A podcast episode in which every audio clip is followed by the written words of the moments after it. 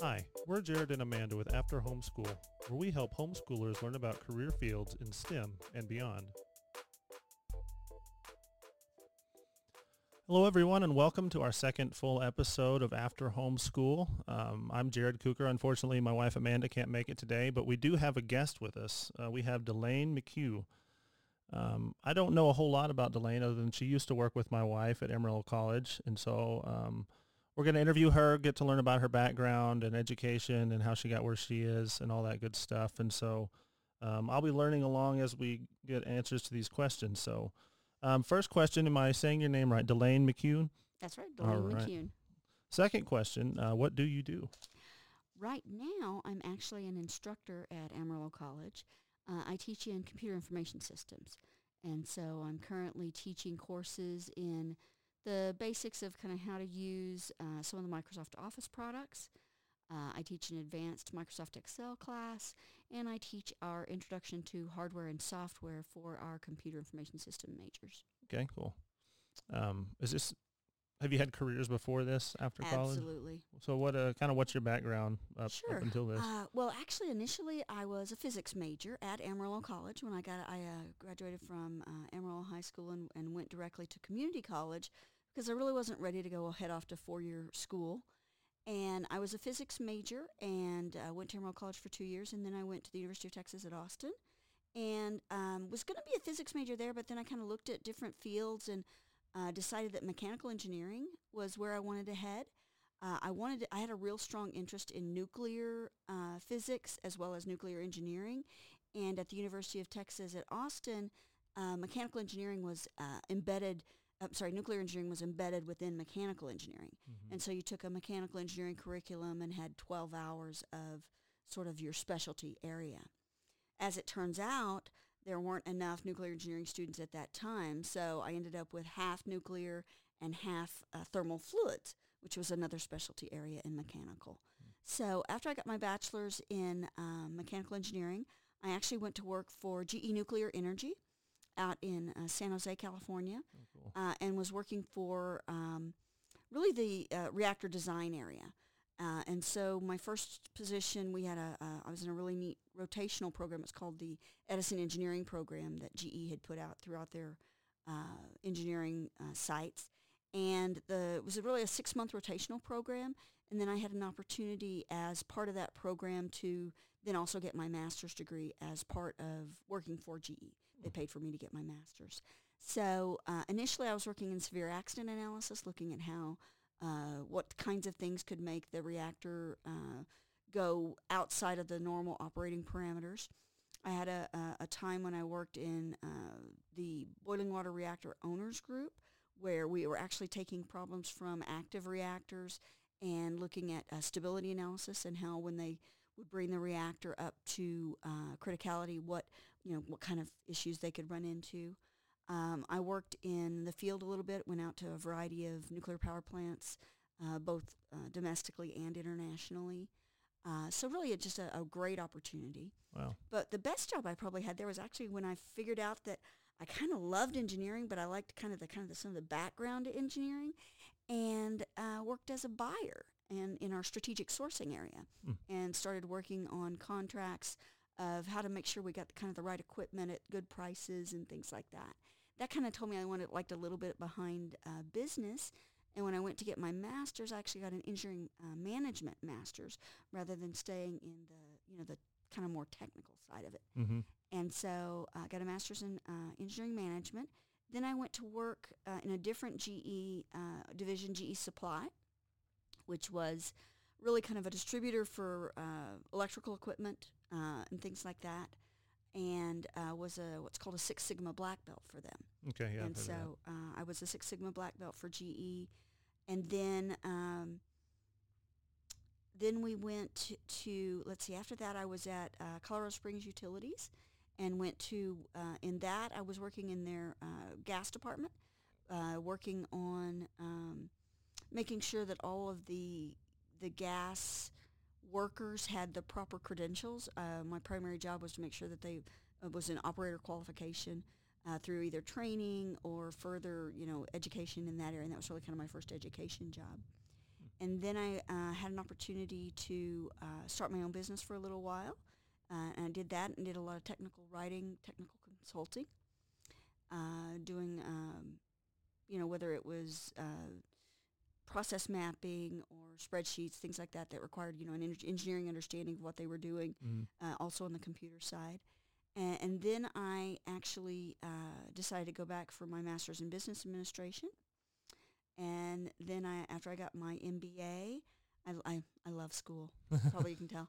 Uh, I went back, got my MBA, and then after that, we uh, let's see, what did we do? after- Oh, that's right.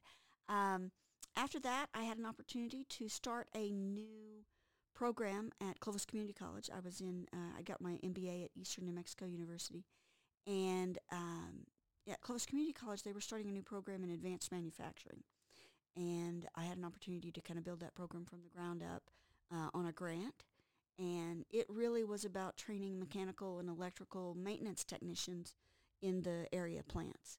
Uh, as part of that, as the wind program, wind area in the area started getting bigger, we also developed a wind program and went back to school again for uh, graduate certificate in wind energy management from Texas Tech. And that's actually uh, what brought me to Amarillo was they were developing a renewable energy program here at Amarillo College, and I came here to work in the renewable energy program.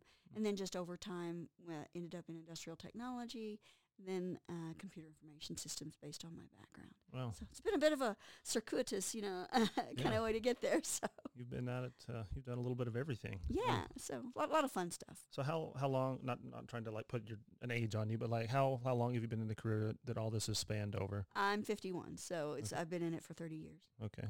Yeah, that's quite a bit to do in 30 years, even still. Yeah, it, it's been fun though. Yeah. I, I tend to find that I'm probably a little more like uh, the younger generation.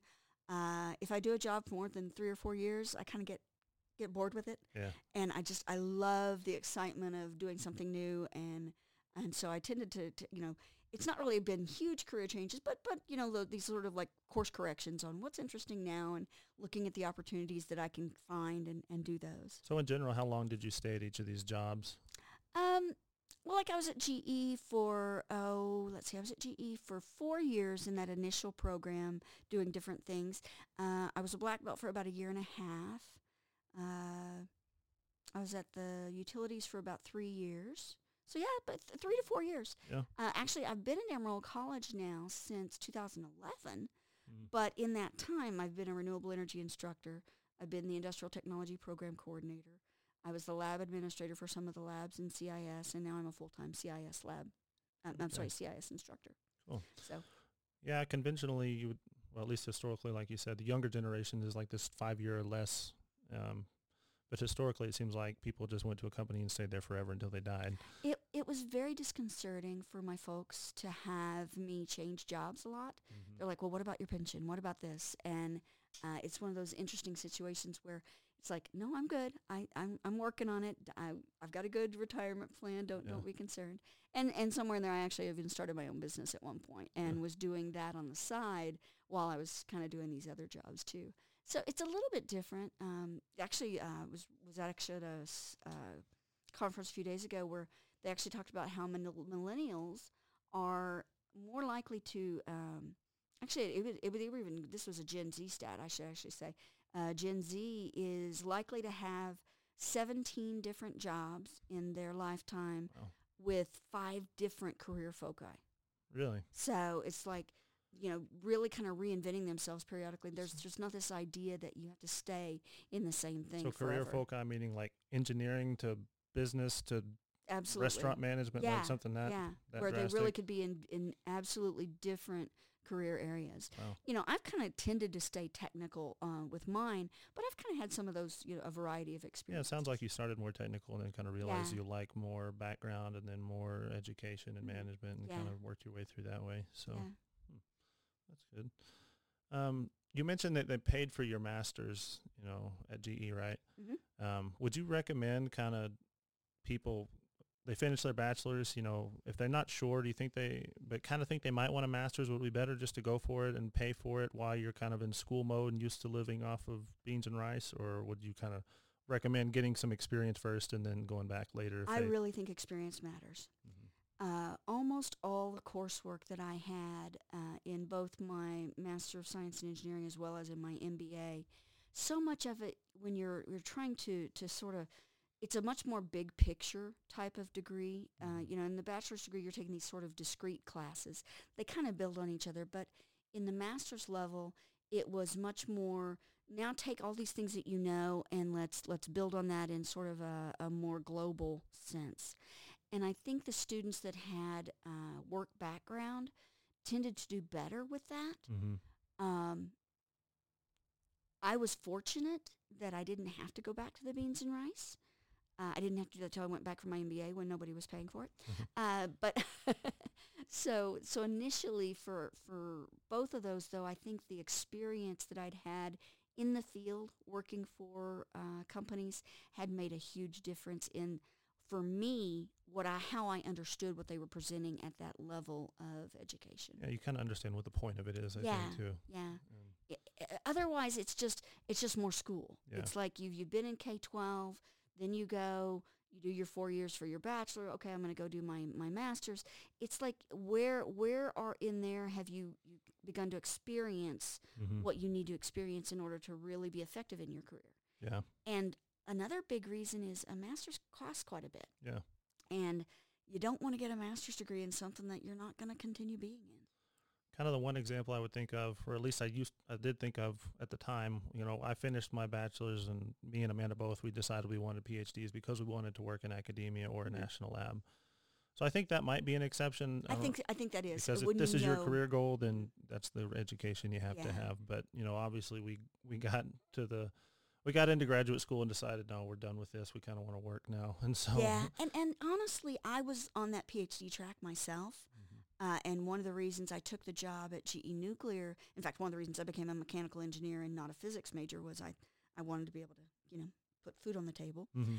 Um, so I actually um, one of the reasons that I took the job at GE in California was that promise of the master's degree education. Yeah. Um, and it was fantastic to get that. Um, but it's interesting that after I uh, spent that time as an engineer and realized I was more on that management side, more on that education instructor kind of side, uh, I don't regret getting it in, by any means, but it, it really wasn't probably worth GE paying all that money for me to get that engineering master's, Mm. you know, because I really haven't utilized it in my career other than, I'd actually take that back. As an academic, uh, because I have such a wide variety of things, at Amarillo College I can teach in a huge number of departments. Yeah. Um, you know, so it, it's given me at least, because I do teach in academia now, have a, a wider range of courses I can teach, not just in one specific subject area. Yeah. So there's some value there as well.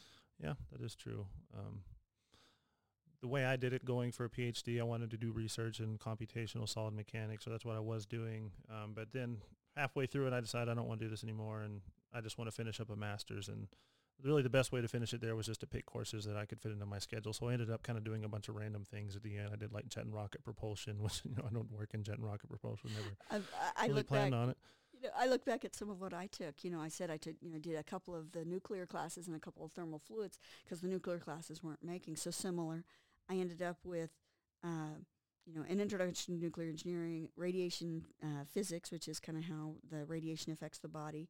Ended up with a combustion class, which was you know, completely different than nuclear.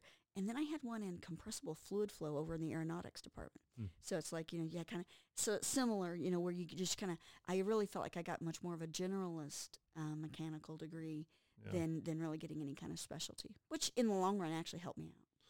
I think I did get something out of a master's, even though I kind of had to hodgepodge it together at the end. It would have been better though if I had gone into it with you know having some career experience and knowing this is kind of the direction I want to take my career and learn more in this area. But It's It- hard to focus when you're not real exactly Yeah. sure what you want to do. but one thing I, I've found is that even though I have a master's and I've learned more from that, even though not all of it's directly applicable, but I do tend to get a lot more respect from people just because I have a master's, just in and of itself, which is kind of interesting.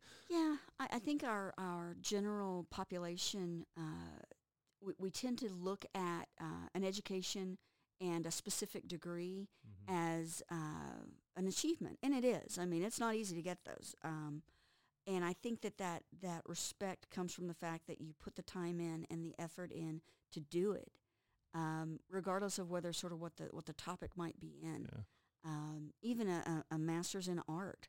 You know, my husband has a master's in fine art, and that was a tough degree to get. Hmm. I mean, he spent a lot of time in the studio doing it, and it's it's it's that extra effort that you made to show that you wanted to to be uh, recognized in your field at a certain level. Yeah. Um, you know, in engineering, we have professional engineers, and you don't have to have a master's to have a professional engineer. And and I think it's a similar thing. It's the amount of time and effort you put in to get a credential that makes that difference. Yeah. Yeah, that's a good point. We'll probably do a podcast about those at some point.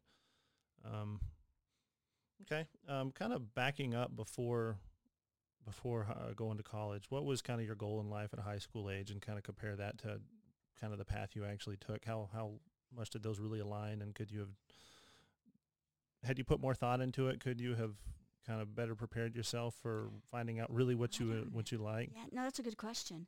Um, about age 10, 11, um, I wanted to be a nuclear physicist. Oh, really? that's Um, pretty specific for I want. I wanted. That's what I wanted. I think I still want to be Batman. At, at the end, so. but I had uh, an aunt and an uncle that worked at Sandia National Labs in Albuquerque, and I had um, another aunt whose dad had been at Lawrence Livermore and was a nuclear physicist. My aunt and uncle that lived in Albuquerque were mathematicians. And so I had some family that I had seen in these different roles.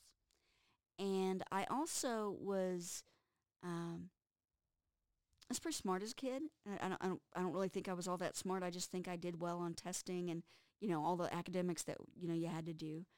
But as part of that, uh, a lot of times I was encouraged to go that uh, the STEM route Mhm. in terms of uh, you know my analytical skills and things like that. I, I excelled at math and, and science Mhm. and you know it was difficult as a female you know being the only girl in like my physics classes and things like that but i, I still excelled at it and it wasn't until um, really my freshman year in college um, i knew i needed to go to the community college to be able to afford it because my, my, my parents couldn't help with college and i wanted to reduce my my overall cost Mhm.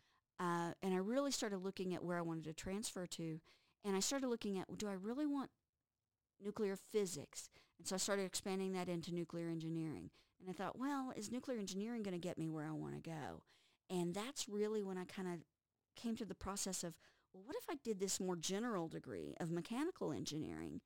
And when I really got into some of those mechanical engineering classes, I realized I'd made the right choice Mm. because I did enjoy that more uh, the the opportunity to look at these really varied concepts, whether it was mechanical design uh, versus thermodynamics and and and other things, and then I could kind of specialize in that. Hmm. So. Um, even though I kind of really thought that, that I wanted to work in the new, I wanted to work at a, a lab, a national lab, kind of like you and Amanda, and uh, but after I kind of got into it, I was like, going, I'm kind of thinking that this uh, nuclear power was where I wanted to head.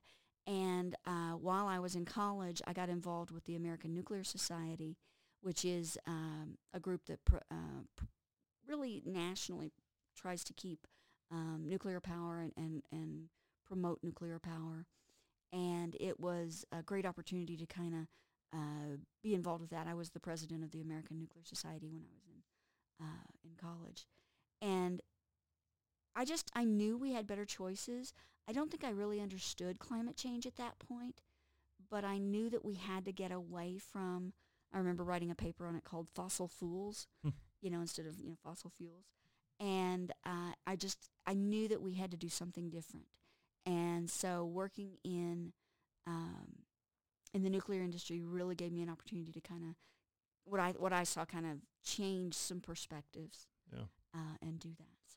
So you think your relationship with the relatives and people you knew who worked in these fields really helped kind of refine your interests? I think it did. Um, my dad had not gone uh, had gone to college and went to um, uh, New Mexico School of, of Mines in Socorro for a year and a half. Yeah, same one me and Yeah, I knew that yeah. unit. Yeah, and when he was 19, his dad died, and he was the oldest, and so for him, he had to go back home and take care of the family. And so he put, he helped put his both his younger sister and younger brother through school, and that's the it was his younger sister that was the mathematician, and it was his younger brother that actually ended up marrying someone that their dad had worked at the national lab, and so it was those. Even though he wasn't able to finish college, he had at least uh, shared with us when we were really young that that was really important. Mm-hmm. Uh, my mom didn't even graduate from high school. She got her GED in her early 50s um, and finally went back and, and actually ended up with a master's degree. Um, but she, she, she didn't go back to school until she was in her 50s. And she, she was also, even though she'd never finished high school, was really very um, encouraging of us to go to college, uh, very encouraging of us to make sure that we had fully, you know, utilized what we wanted. But when one of my brothers went for a year and it wasn't right for him, you know, my parents also supported that too. Because, you know, it's not just for everybody. But it, it was an opportunity for us to, to really kind of look at what our family had done and also, you know, kind of what we wanted and what worked for us. Well, sure. Okay. So. So for those who don't have any, that they don't know anyone, that they don't know an engineer from a guy who drives a train, you know, um, what can they do, you know, to kind of, if they think they're interested in this but don't really know, what can they do to, to really figure it out? I really think the best thing to do is to, I mean, we've got everything at our fingertips Yeah. online. You know, you get on Wikipedia. You don't use Wikipedia as an academic reference. I'll, I'll, I'll say that. But it's a great place to start for many uh, research options. Uh, but look at what is an engineer. And there are so many types of engineers. I mean, we can talk about a mechanical engineer or uh, an electrical engineer, and the types of courses and the types of things they do are vastly different. Mm-hmm. And so uh, really beginning to understand what engineering is, and it's that application. Uh, I like. I have a friend who uh, really told me that engineering really is just applied physics. Yeah. You know, it's really looking at the the different sciences, but now you're applying it in a way that mankind can use it. Mm-hmm. Uh, a lot of our what we call our pure sciences, we don't tend to see that as much. And engineering is really just taking all of that math and science and, and applying it. Yeah, exactly. Yeah, I think I've read or seen memes. It's like without engineering, you know, physics is just theory, and you know, nothing ever Yeah, happens until we yeah. really bridge the gap between a good idea and something that we know theoretically will work, and actually making it useful for Right. the general public. Right. And what's interesting is my son actually is in college right now, and he's a physics major, and he wants to do like um, theoretical um, astrophysics. You know, I'm like, that's great, but understand that he understands, and we've had the conversations that theoretical is very different than applied. Yeah. What is it you're going to do is going to be a lot more uh, the math basis and doing that type of stuff. Whereas when you're out in the field, you're you're talking with the technicians. You're doing all of the as an engineer. You've got all of these different groups that you're working with, and Mhm. it's it's not an individual job as much as some of those theoretical fields are. Yeah, you're not as pigeonholed in one certain No, area. Not You're, at all. you can be helping a customer on a call one day, or like you know, I work at a gearbox company, or you know, tearing apart a gearbox, or working in the ERP software, trying to help set up made demand, you know, all these different things. And Yeah, so you do all kinds of different. And so, and, and, and, and that was the interesting thing, like I said, is, you know, my best job when I worked at GE Nuclear was actually in the strategic sourcing area, which means, you know, looking at and, and working with vendors on getting the right products, but they had to meet our specs, you know, so you had to understand what those specifications were. But getting, you know, that was sort of some of the funnest stuff is because that's when you're kind of working in that team trying to, to make it happen. And I, I found I worked, uh, I always wanted to do that, that teamwork more than that individual sit down and actually design something from scratch. That's kind of different from a, what I think of as this stereotypical engineer, like introverted, don't like talking to people, Yeah. just put me in a box somewhere and leave me be. You know? Yeah, I, I was not ever that person. yeah, yeah. So. There's a lot. I don't know. I think the Uh, group but I think work they with, both. I have, think you we have both. and you really need both because, you know, people have to sell things, and they can't really sell things that an engineer designed without talking to an engineer. So you need people who are technical who can communicate very well. So. Yeah.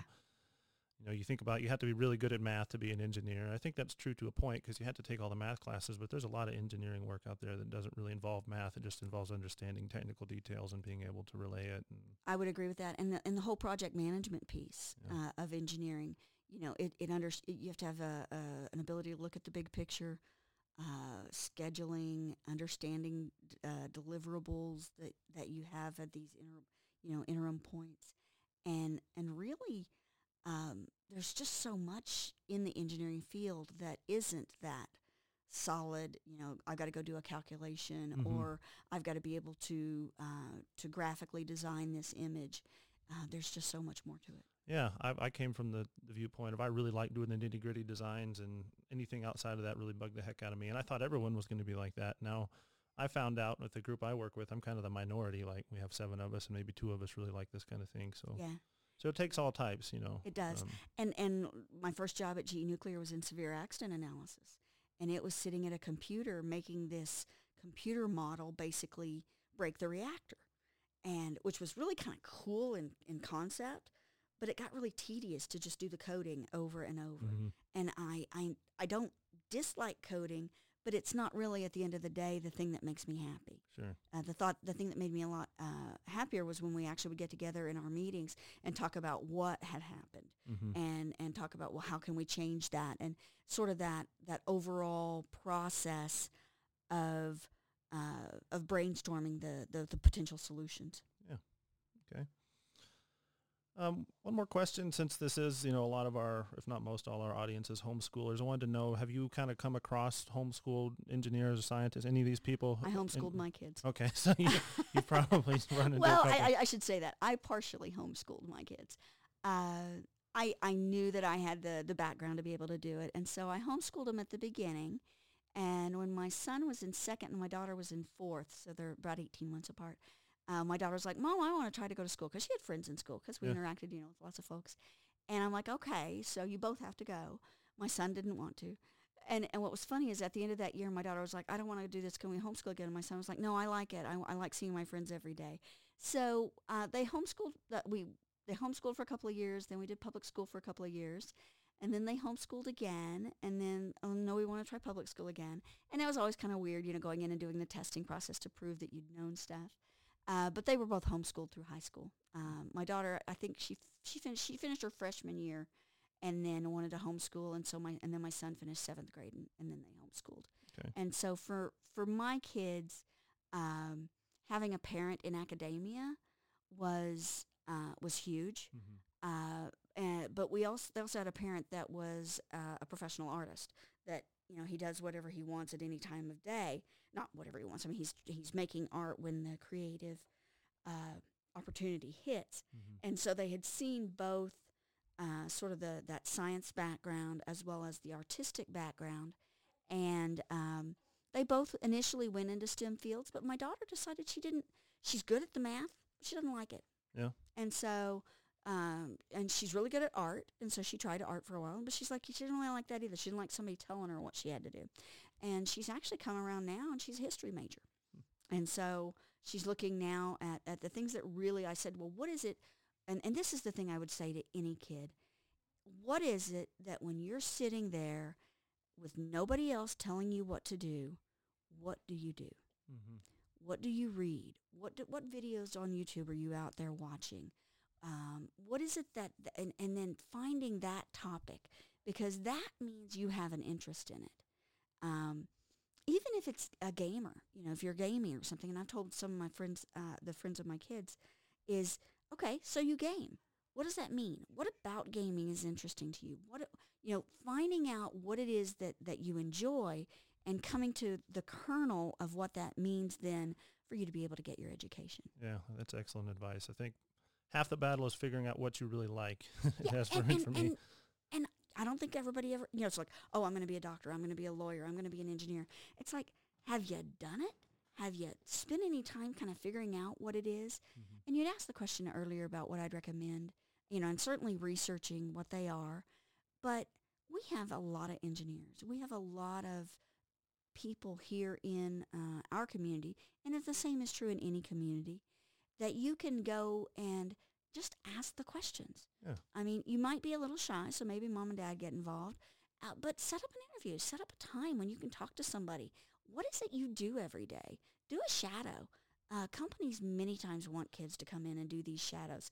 It gives them a chance to show what they're doing and an opportunity to to really highlight who they are. Yeah, and people like to talk about what they do. I mean, Yeah. we had a 13-year-old kid come in one day with his mom asking about a project he had, and like we were all over it. We took him on a tour, told him all about what we did, and so you know, just be brave. Especially you know, homeschoolers, especially have a lot of freedom in their time Yeah, and education. yeah. So use that. You know, don't be afraid to, to bug people. The, the worst they can say, you know, is no. You know, can I come see what you do or ask these questions? The worst they can say is no. And Yeah. if they Unless say no, it's not that you did anything wrong. It's just that Absolutely. And it may be that, that just at that time that maybe they're in a, a big production production run and they can't take the, the time away. Maybe there's security issues or safety issues or something. So try somebody else. Yeah. You know, uh, we have a lot of opportunities for people to learn.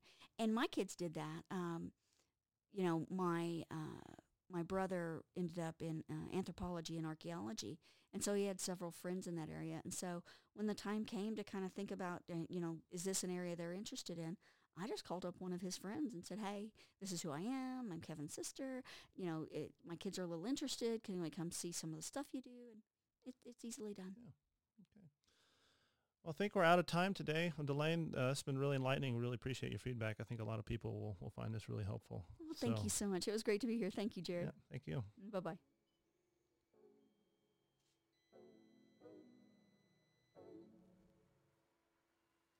Thank you for joining us today. This podcast is sponsored by Blue Barrel Scientific, a curriculum company that helps homeschoolers discover their career field, one experiment at a time.